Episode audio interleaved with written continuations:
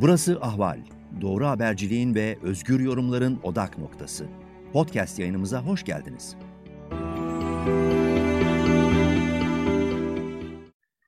İyi günler sevgili izleyiciler ve dinleyiciler. Sinematek'in yeni bir bölümüne hoş geldiniz. Ben Ali Abaday. Bu bölümde de sevgili program partnerlerim Selim Eyüboğlu, Pınar Üretmen ve Caner Fidaner'le birlikte karşınızdayız. Bu bölümde Netflix'te yayınlanan ve ele aldığı konuyla oldukça dalga geçen, ismi de uzun bir diziyi inceleyeceğiz. The Woman in the House Across the Street from the Girl in the Window.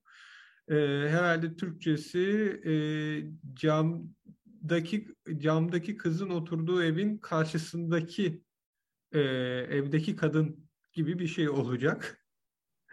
E, kısaca çocuğunu kaybetmiş, eşinden boşanmış, eski bir ressam olan e, bir kadının, e, Christian Bale'in oynadığı Anna'nın yeni komşusu Neil ve onun kızıyla e, bir arkadaşlık kurması Emma ile başlarken işte Neil'in e, kız arkadaşının e, öldürülmesi ve sonrasında da gördüğü cinayetin gerçek bir cinayet mi olduğu yoksa işte ilaçlarıyla birlikte alkol aldığı için tamamen kendi e, hayal dünyasında bir şey mi yaşadığı üzerine başlayan 8 bölümlük 25'er dakikadan eğlenceli kısa bir dizi. Şimdi ben öncelikle Caner'e dönüyorum ve e, oyuncular ve iyi yönetmen hakkında bize neler söyleyecek diye. Caner söz sende. Teşekkürler. Ee, şu ismi öğrenmek gerçekten zor oluyor. Çünkü bu buna benzeyen isimde başka filmler, diziler falan da var da böyle penceredeki kadın deyince Truffaut'un filmine kadar gidiyor. Tabii önce arka pencere var Hitchcock'un falan. Bak isim şöyle. The Woman in the House Across the Street from the Girl in the Window. Yani senin söylediğin gibi de denebilir. Ben biraz üzerinde düşünerek şöyle olabilir mi dedim. Penceredeki kızın karşı kaldırımındaki evdeki kadın. O daha yani, doğru. Evet. Penceredeki kızın karşı kaldırımındaki evdeki kadın. Ya da sokak. Ee, ben pardon? Ya da sokaktaki. Yani sokağın karşısında. Ha, sokakta olur evet. Ka sokağın karşısındaki. Neyse. Yani sonuçta bir pencerede bir kadın var. Arada bir işte cadde ya da sokak var. Karşıda bir başka ev var. O evde de bir kadın var böyle dolaylı bir şekilde bizi zaten hikayenin içine sokan bir başlık. 2022 tarihli 8 epizod. İşte Ali'nin dediği gibi bir oturuşta yani hoşunuza giderse hadi bir değilse de iki oturuşta rahatlıkla bitirebilirsiniz. Eğer e, film e, izleme e, alışkanlığınız varsa e, bana genel olarak bu o, e, Only Murders in the Building'i konuşmuştuk. Tarz olarak onu hatırlattı. O biraz daha uzundu gerçi. E, yönetmeni Michael Lehman imiş. 1957 ABD doğumlu. Yani fakat hiç tanıdığım bir e, yönetmen değil. Aslında bu dizilerde her epizod başka yönetmeni tarafından çekilebiliyor ama burada hepsini de Michael Lehman çekmiş. E, komedi macera filmleriyle sinemaya girmiş. E, oyunculuğu da var ama esas yönetmen. Hatırladığım bir tek hani şeyine baktığımda filmografisine 1991'de ve Hudson Hawk vardı. Ondan sonra e, orada e, görüyoruz. 90'lı yıllarda yönetmenliğe başlamış zaten yakın zamanlarda da daha çok diziler e, çekiyor. Başroldeki Kristen Bell Anna rolünde. O da 1980 ABD doğumlu. Küçük yaşta sinemaya girmiş. Ondan sonra romantik komedilerde oynamış, dizilerde oynamış. Onun da böyle çok parlak, e, hani a döneyim de şu filmi seyredeyim diyeceğim bir filmini göremedim açıkçası. Ondan sonra e, Tom Riley'e geliyoruz, yakışıklı abimiz. E, bir anlamda şu neydi Desperate Housewives'da böyle hani güzel kadınlar, yakışıklı abiler falan oluyordu. Bu e, karakter de bana onu biraz çağrıştırdı ama en başında. Ee, kısa süre sonra olaylar değişiyor. O da 1981 Britanya doğumluymuş Neil. Onun dışında çok karakter var. Girenler var, çıkanlar var ve karakterler daha çok e, böyle tip tarzında yani derinliğine girmeden oturduğu e, rolü e, bize hatırlatan ve e, adeta başka filmlerden, başka dizilerden e, bildiğimiz bir takım e, ne diyeyim klişe e, karakterleri hatırlatıyor. İşte kötü adamdı, e, yardımcı arkadaştı. Ama tabii bir sürü sürprizler oluyor, twistler oluyor, dönüşler oluyor. İyi sandığımız kötü çıkıyor, kötü sandığımız iyi çıkıyor. En iyi sandığımız en kötü çıkıyor filan. Giderek e, dozunu arttırıyor. E, iki cümle söyleyip bu ilk şeyi bırakıyorum ilk turu. E, ilk bakışta İskandinav polisiyesini hatırlatıyor. E, işte bu Killing'le başlayan böyle her bölümde bir başka kişiden şüphelendiğimiz ama ondan sonra sonuçta gene bir yere bağlanır ve kafamızda mantıklı bir e, yapı oluşturur. E, bir de tabii demin söylediğim Hitchcock'un arka penceresi gibi işte sinemanın bir çeşit metaforu gibi e, pencere filmleri, pencereden seyretme filmlerini hatırlatıyor. Ama e, bence sonuçta bunların hepsini tiye alıyor mu diyeyim, e, gırgıra mı alıyor diyeyim. O şekilde biz tanıdık yerleri sürüklüyor. Çünkü e, karşıdakini mi düşüneceğiz yoksa bize bu hikayeyi anlatan ya da onun gözüyle baktığımız kadının problemlerini mi düşüneceğiz? Böyle bir ikilemde bırakıyor ve sonunda üçüncü bir çözümle sanki yönetmen bitiriyor. İkisi de değil, aslında ben size kekledim gibilerden bir e, sonuca vardığını düşünüyorum. Dedim ve kestim. Evet, oldukça eğlenceli bir film. Caner'in dediği gibi bir oturuşta da izlenebiliyor. Ben burada Pınar'a dönmek istiyorum. Pınar sen bu diziyi biz ilk konuştuğumuzda hani programda ele alalım mı derken sen ben izledim bir seferde de bitirdim. Şöyle bir bakayım dedim, takıldım dedin. Oradan Evet, bir şeyler evet. söylemek istersin diye düşünüyorum. Ya gerçekten hani bu neymiş diye başına oturunca arkası arkasına devam ediyor. 25 dakikalık bölümler olması tabii bunun en önemli nedenlerinden bir tanesi. Bir de e, dizinin hani birçok yönünün yanında bu merak ve gizem unsurunu sürekli ayakta tutmuş. Şimdi aslında bir ne dizisi dersek polisiye mi, işte gerilim mi, e, cinayet mi, yoksa komedi mi, yoksa bunların hepsinin ironisi mi tabii apayrı bir konu. Ama burada herhalde temel noktalardan bir tanesi şu pencere meselesi. Yani ismine de baktığımız zaman e, penceredeki kızın diye başlıyoruz. Karşıdaki kadın oluyor. O zaman hani bizim ana karakterimiz karşıdaki pencerede mi? Hep pencereler var ve bu pencerelerden seyredilen bir hayat var. E, bu işte bize şeyi de hatırlatıyor. Yani sinema aslında bize belirli bir alandan gösterilen bir pencereden baktığımız bir yer belki. E, ve hani dizilerde de filmlerde de e, bakışlar var. Şimdi bir karakterlerin baktığı yer var olaylara. E, burada da mesela Anna'nın ne, nereden baktığı, neleri gördüğü önemli. E, onun dışında işte kameranın bize gösterdiği bir yer var ve biz izleyici olarak diyoruz ki, aa işte sen e, karakteri sen bunu görmüyorsun, arkanda katil var ya da şu var sen fark etmiyorsun diye bizim ekstradan bir şeyleri gördüğümüzü varsayarak farklı bir pencereden, daha geniş bir pencereden baktığımızı düşünüyoruz. Ama yönetmenin de gösterdiğinin ötesinde orada görünmeyen ama olayların gidişinden bir şeyler anladığımız bir de izleyicinin baktığı yerdeki bir pencere var. Şimdi bu film bunların hepsini böyle tıkır tıkır dizi pardon tıkır tıkır kırıyor. Yani bize bir şey gösteriyor. Aa şöyleymiş dediğimiz anda onun öyle olmadığını görüyoruz. Ee, başka bir şey düşünüyoruz. İşte mesela en başta Anna kızıyla konuşuyor. Kızını e, okula götürüyor. E, ama sonradan öyle bir kız olmadığını, kızının öldüğünü görüyoruz. İşte e, komşusuyla mesela komşusuna e, gidiyor konuşuyor yeni taşınan çok yakışıklı bir adam falan. Sonra komşusundaki farklılıkları görüyoruz. Onun bir sevgilisi çıkıyor ortaya. Sevgilisinin e, çok kötü bir kadın olduğunu, işte aslında e, onu aldattığını, işte para tuzağı kurduğunu falan göstermeye başlıyor. Aa evet böyle derken bir anda onun öldürüldüğünü görüyoruz gibi nereden tutsak elimizde kalıyor. Yani ipleri tek tek elimizden çekiyor. Ama o ipleri elimizden çekerken de bir yandan kopmuyoruz. Yani sürekli devam ediyoruz e, ve izleye, izlemeye çalışıyoruz. Ve bunu yaparken de absürtlüğün içine doğru gidiyoruz. Yavaş yavaş e, saçmalık ve absürtlük oranı artmaya başladıkça merak da artmaya başlıyor. Şimdi o kadar değişik şeyler var ki artık hani insan gülerek düşünüyor. Kızının ölüm şekli mesela bu kadar trajik bir şey. Kızını kaybetmiş ama ölüm şekli hani çok akla uymayacak bir şey. cinayet silahı mesela boya yaptığı spatulalar çıkıyor falan böyle bir sürü absürt şey işin içine girmeye başlıyor. Bir yandan gülmeye başlıyoruz, bir yandan takip etmeye başlıyoruz. Ee, burada herhalde şu önemli, biz hep deriz ya gözümüzle gördüğüme inanırım diye ama aslında göz en yanıltıcı organdır. Yani e, göz yanılması çok fazladır ya da algıda seçicilik diye bir şey vardır. Sizin ön yargılarınızla, beklentilerinizle gördüğünüz şeyler çok değişir. Baktığınız alandan, pencereden gördüğünüz şey çok değişir. Onun için hani göz yanılmaya çok müsaittir. Burada da sürekli ben sizi yanıltıyorum ve göstere göstere de yanıltıyorum diyor yönetmen sanki.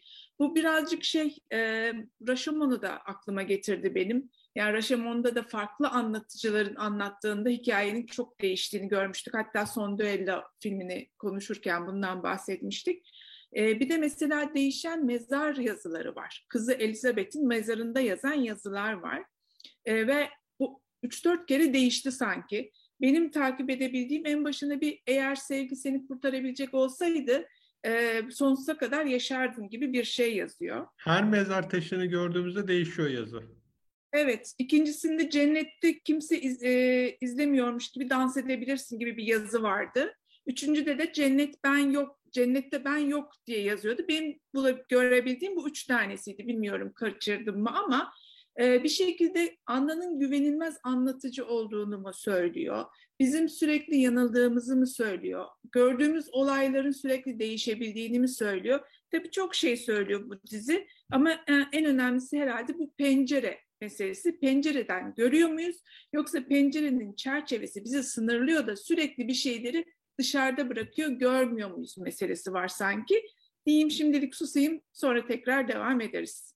Ben burada Selim'e döneceğim. Selim çok fazla ironinin olduğu hatta yani bu Alfred Hitchcock'un karşı penceresinden başlayarak bugüne kadar gelen bütün filmleri de bir şekilde eleştiren bir dizi olarak bunu görüyoruz.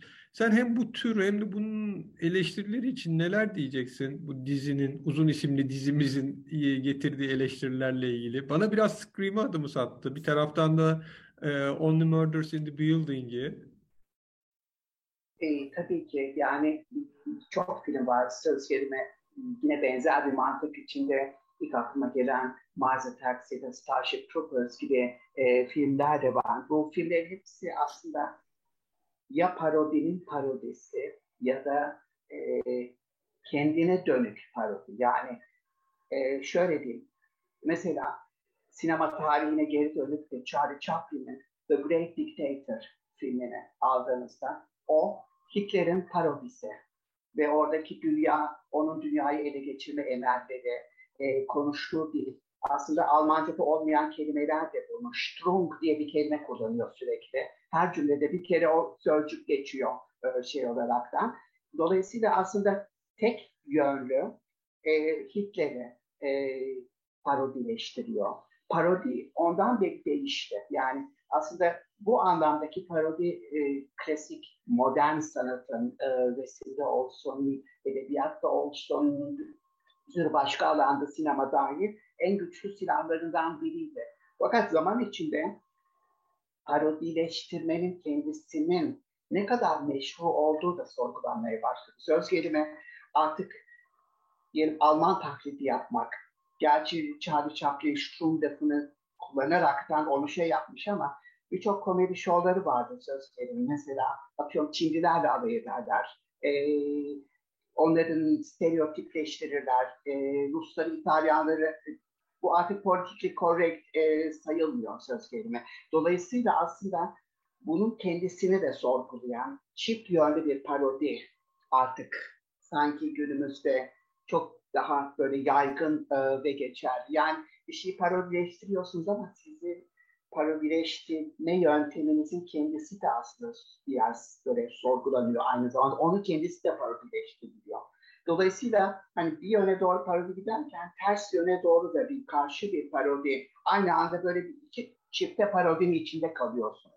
Bu dizi de aslında tamamen böyle bir ortam içinde e, yaratılmış bir dizi. Çünkü bir taraftan hani benzer o kadar çok film seyrettik ki, o kadar çok filme gönderme yapıyor ki e, hem bunları yapıyor ama aynı zamanda da e, bu anlatımın kendisini Pınar'ın çok güzel ifade ettiği gibi sürekli bize ters köşe yaparak e, bir oyuna dönüştürerekten o anlatımın kendisine anlatılan her şeyin nasıl anlatıldığını kendisini de bir şekilde sorguluyor. Bizim ne kadar kolay klişelere e, inanmaya ilk başta eğilimde olduğumuzun da altını çiziyor. Bizi uyandırıyor sanki bir anda şey olaraktan. E, bu anlamda bakınca gerçekten çok bence yerine oturmuş e, dedim ve seyrederken bir sürü e, başka filmleri de şey yapıyoruz. E, yani hatırlıyoruz ya da e, film kendisi zaten bizi onu hatırlamaya bir yerde böyle zorluyor. Başka bir seçeneğimiz kalmıyor. Çünkü bir takım şeyler o kadar hani tanıdık ki artık yüzlerce kere seyretmişiz ya da kült haline gelmiş. Söz gelime e, Hitchcock'la başladık. İşte arka pencere. Ama yani Hitchcock orada e, bitmiyor aslında. E, şey e, söz gelime e, başka bir Hitchcock filmi var. Lady Vanishes diye. Filmin en sonunda alelacele filmi bitirmeden ona gönderme yapıyor. Çünkü trende birisiyle konuşuyor. Ondan sonra o kişi birdenbire kayboluyor.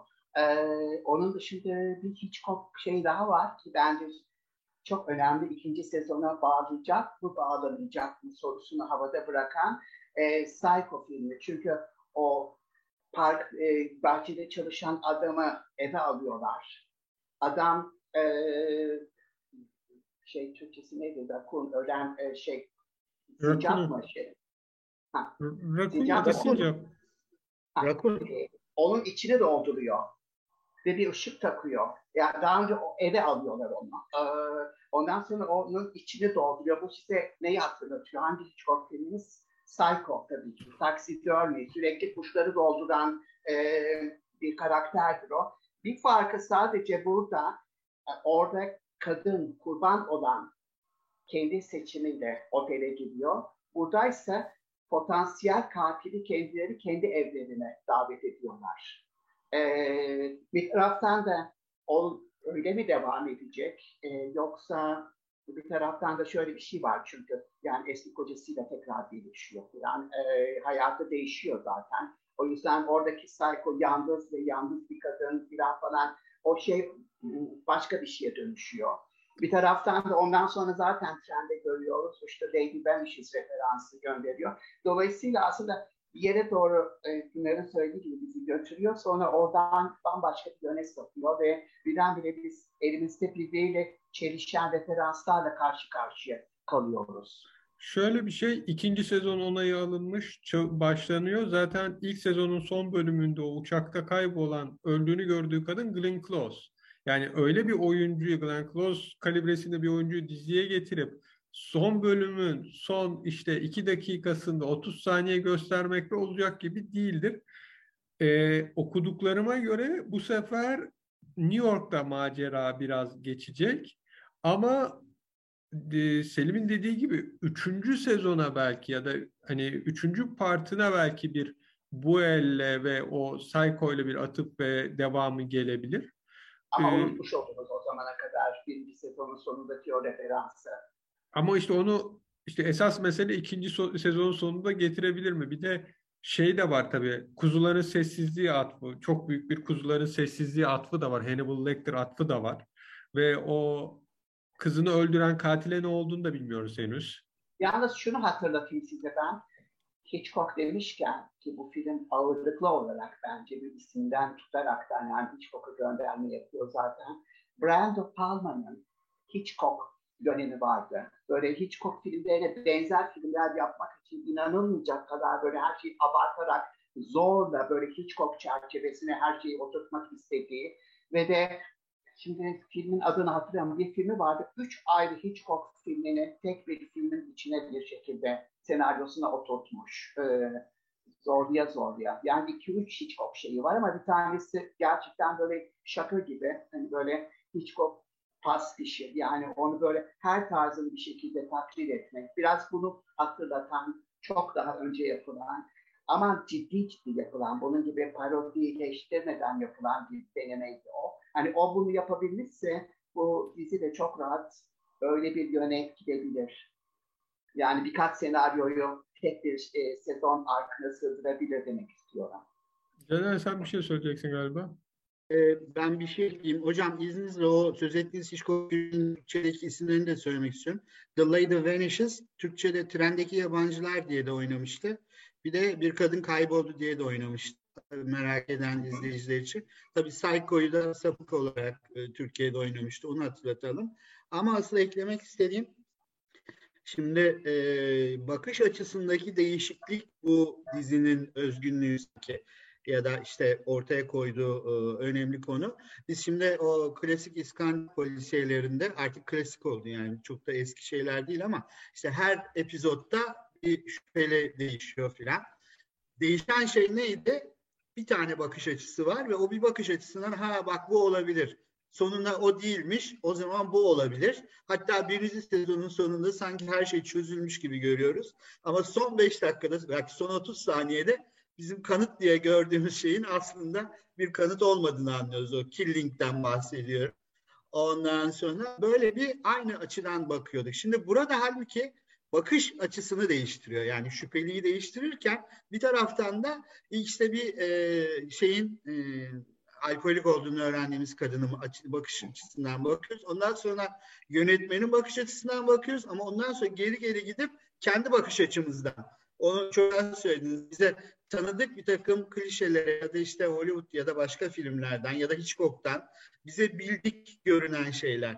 Ama bir taraftan da saçmalıklarla birlikte tabii. İşte o kapıda bir posta kutusu var. Allah'ım günlerce bitmiyor onun tamiri. Bir posta kutusunun tamiri bitmez mi? Ondan sonra diyoruz ki ha bu tamir bitmenine göre bu adamda bir numara var falan. Arkasında adamın ilişki biçimine işte yok e, kocası bir şey söylüyor. O adli psikiyatrist olan kocası. Aslında o şöyle bir katildi. Allah Allah filan. Şimdi peki madem yani niye o zaman bu böyleydi de böyle olmadı filan diye giderek aslında olay senin diyor bize yani izleyiciye diyor ki yönetmen aslında mesele senin bakışınla ilgili.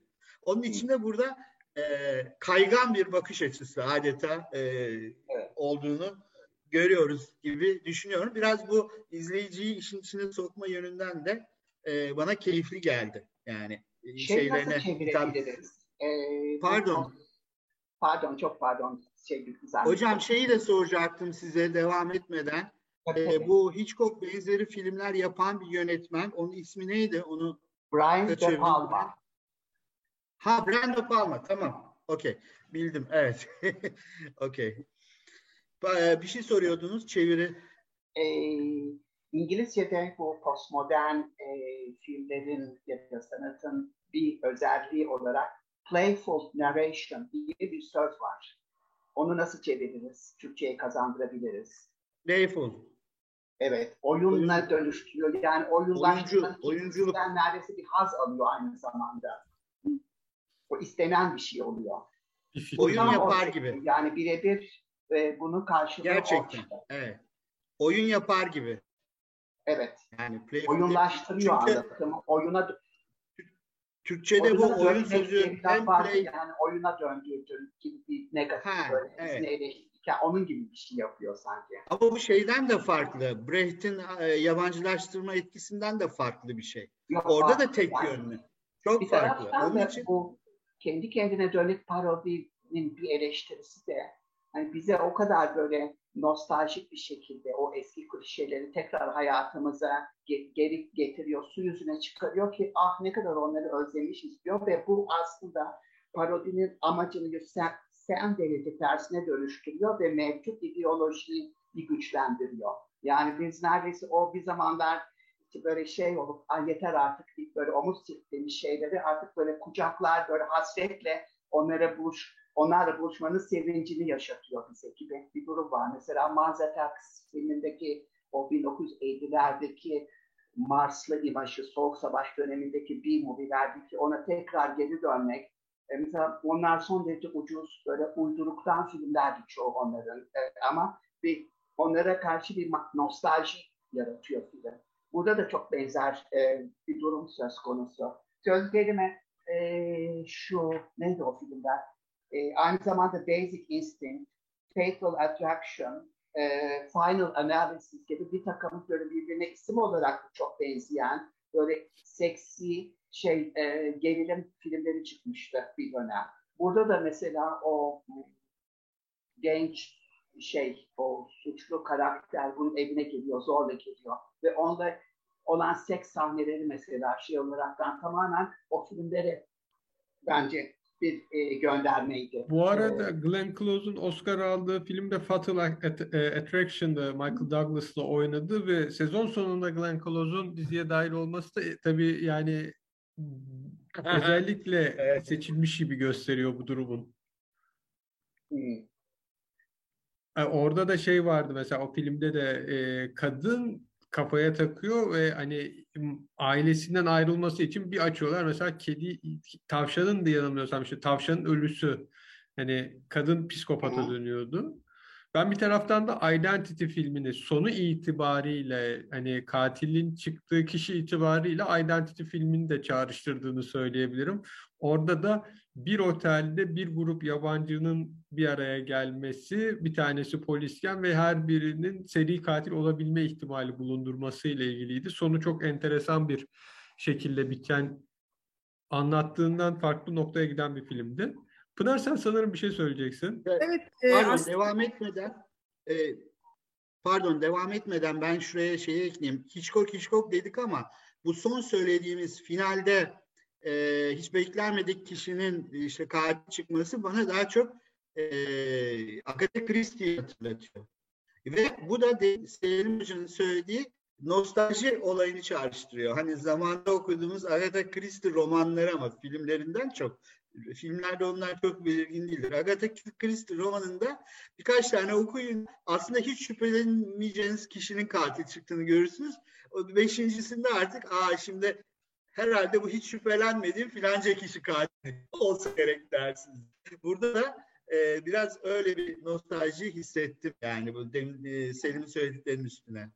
Biraz Ahmet Ümit'in romanları da öyle bitiyor. hiç beklenmeyen bir e, şeyle sonra aslında hani bunu yaparken o kadar çok gönderme yapmış ki çok bizim aşina olmadığımız bu mesela e, Umutsuz Ev Kadınları dizisinden bahsettin. Evet bu tür diziler var. Şimdi e, Big Little Lies diye de mesela bir dizi var. Ha evet. Amerikan evet. Nicole, ev, Nicole Kidman Nicole Kidman olacak orada. Evet yani şey e, bu Amerikan ev kadını tarzındaki diziler, filmlerle başlıyor. Ama bunları yaparken de şöyle bir şey yapıyor. İlk başta e, şeye parodiye dönüştürmüyor daha başında. Biz çok iyi böyle normalmiş gibi giriyoruz. Yani mesela komşusu var bir tane Chloe'ydi galiba. Hani çok normal bir kadın gibi görüyoruz. Sonra fark ediyoruz. E, ya da işte e, bu şeyleri e, kızın mesela ölüm tarzını kızı ölmüş diye üzülüyoruz bir şekilde. Sonra o Hannibal tarzı e, ölüm meselesinin içine giriyoruz. Hep bu parodileştirmeyi bizi olayın içine sokuyor. Ne olduğunu merak, merak ediyoruz falan. Ondan sonra yapıyor. Bu mesela şey de komikti. Yağmur korkusu meselesi. Yani e, klastrofobik şeyleri çok gördük falan ama yağmura çıkıp bir anda elindeki tencereyi düşürüp şakır kırıp da işte orada yolun ortasında kalması falan çok değişik açıdan bakmışlar tabii. Bir tane daha dizi var, e, pardon film var. Çok yeni Netflix'te o da yayınlandı 2021'de. Adı da çok benziyor. Karşı, e, karşı penceredeki kadın mı? E, penceredeki kadın. Woman in Window 2021'de. Mesela çok yeni ama onun da bir şekilde paradisi gibi duruyor. Yani çok yere gönderme yapmış gerçekten. Arada çok kısa bir şey Vertigo filmine de gönderme var. Şimdi yağmur deyince işte yağmurda çıkamıyor. Vertigo'da da o evet. çıkamaması, yükseklik korkusu evet. tamamen ona çağrıştırıyor onu. Ama işte bunları yaparken de hani gülüyoruz, saçmalığın içine girdiğimizi fark ediyoruz ama kopup e, tamamen bu ne böyle deyip bırakmıyoruz. Yani heyecanla işte o hani başlayıp sonuna kadar gitmek. Evet e, yani bir gecede oturup diziyi izleyip bitirebiliyorsunuz. Şimdi bu kadar Hitchcock aktifo var. Doğal olarak seri katillere atıf, hani filmlerine atıflar var. E, Amerikan dizilerine atıflar var. Fakat bunları hani bir şekilde de e, dalga geçerek ele alıyor Selim'in dediği gibi hani özlediğimizi bazı şeyleri fark ediyoruz. Ama bir de şunu merak ediyorum. Acaba bizim özlediğimiz biraz da o hani filmde gördüğümüz mahalle mi? Tamam hani mahalledeki komşuluk ilişkileri çok iyi değil. ama o sanki biraz huzurlu bir ortam, bir mahalle havası yine de bir taraftan geliyor. Hani onu görememiş olmanın da verdiği bir özlem mi var diye ara ara düşündüm dizide.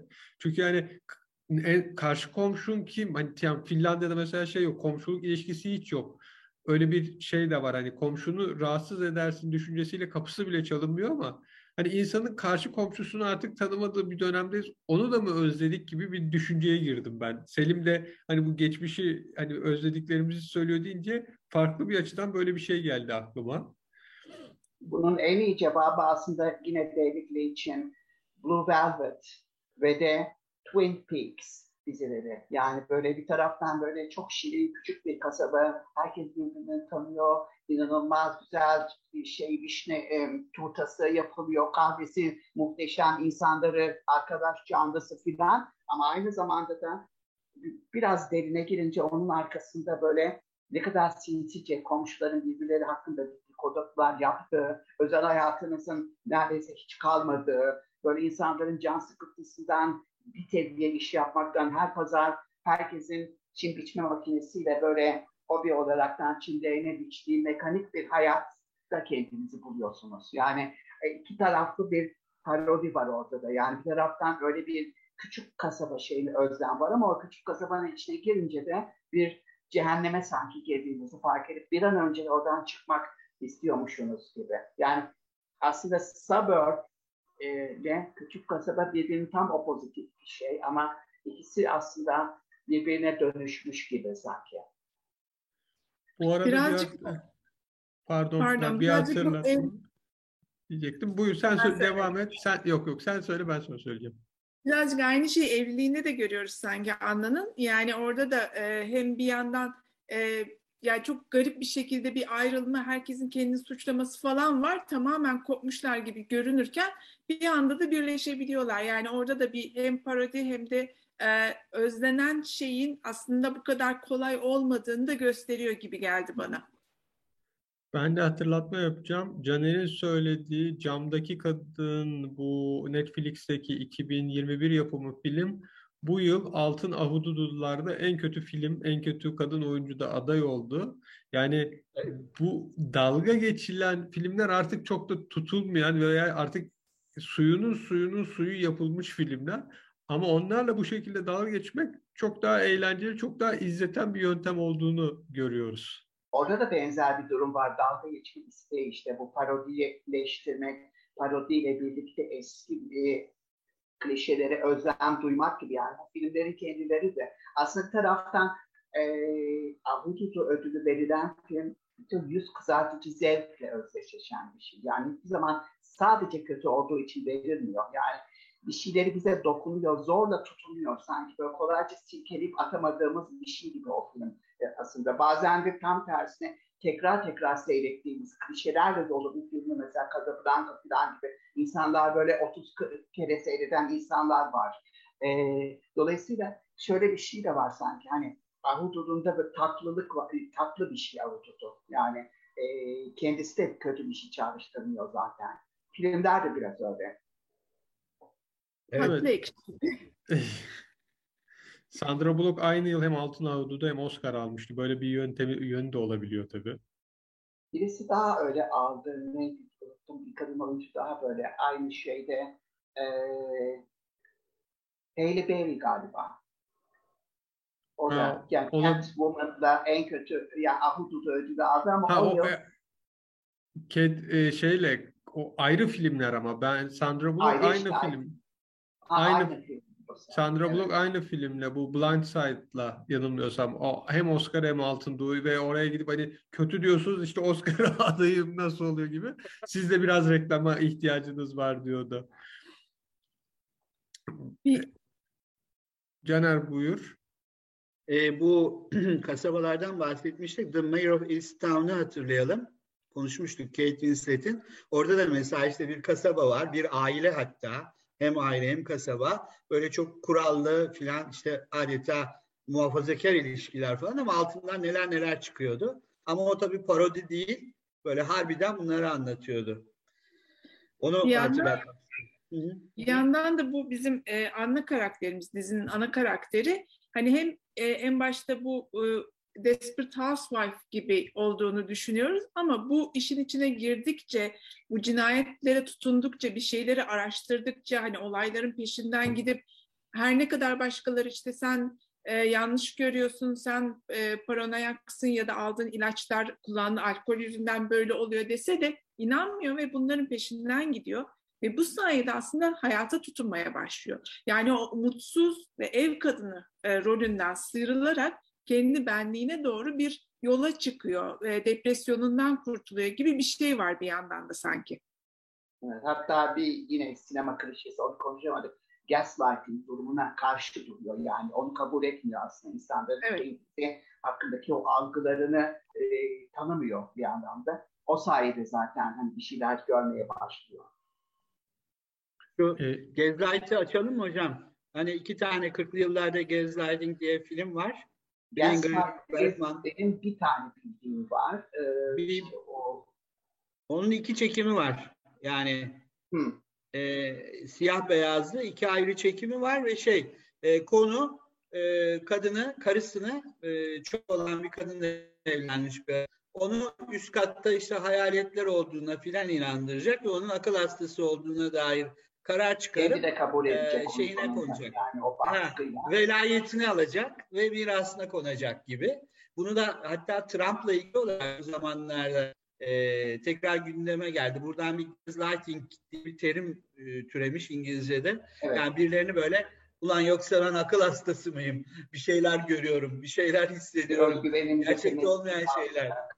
Ama ha, açıklama yapalım. Düşürüp, Filmde Aha. çünkü bu gaslighting denmesinin sebebi işte gaz lambası var evi aydınlatan ve her gün o lambayı biraz biraz evet. kısarak elektriği yani görüntüyü azaltması yani o tanımın geldiği noktada onu da e, seyircilerimize izleyicilerimize evet. belirtelim.